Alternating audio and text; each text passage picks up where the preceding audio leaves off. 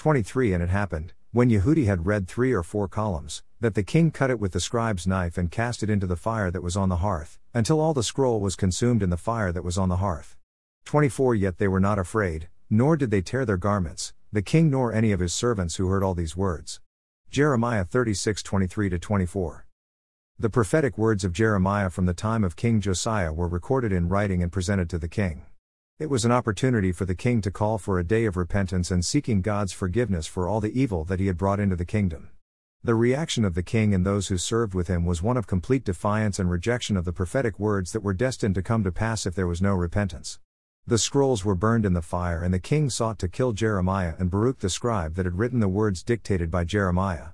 The consequences of rejection by the king led to his death. Ungodly leaders who reject the word of God and defiantly refuse to obey God's commands and instructions will be deposed in God's timing.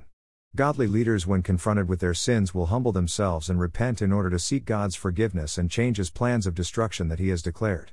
God wants to see heartfelt repentance and changes in behavior that will result in his sparing the people from the punishment they deserve.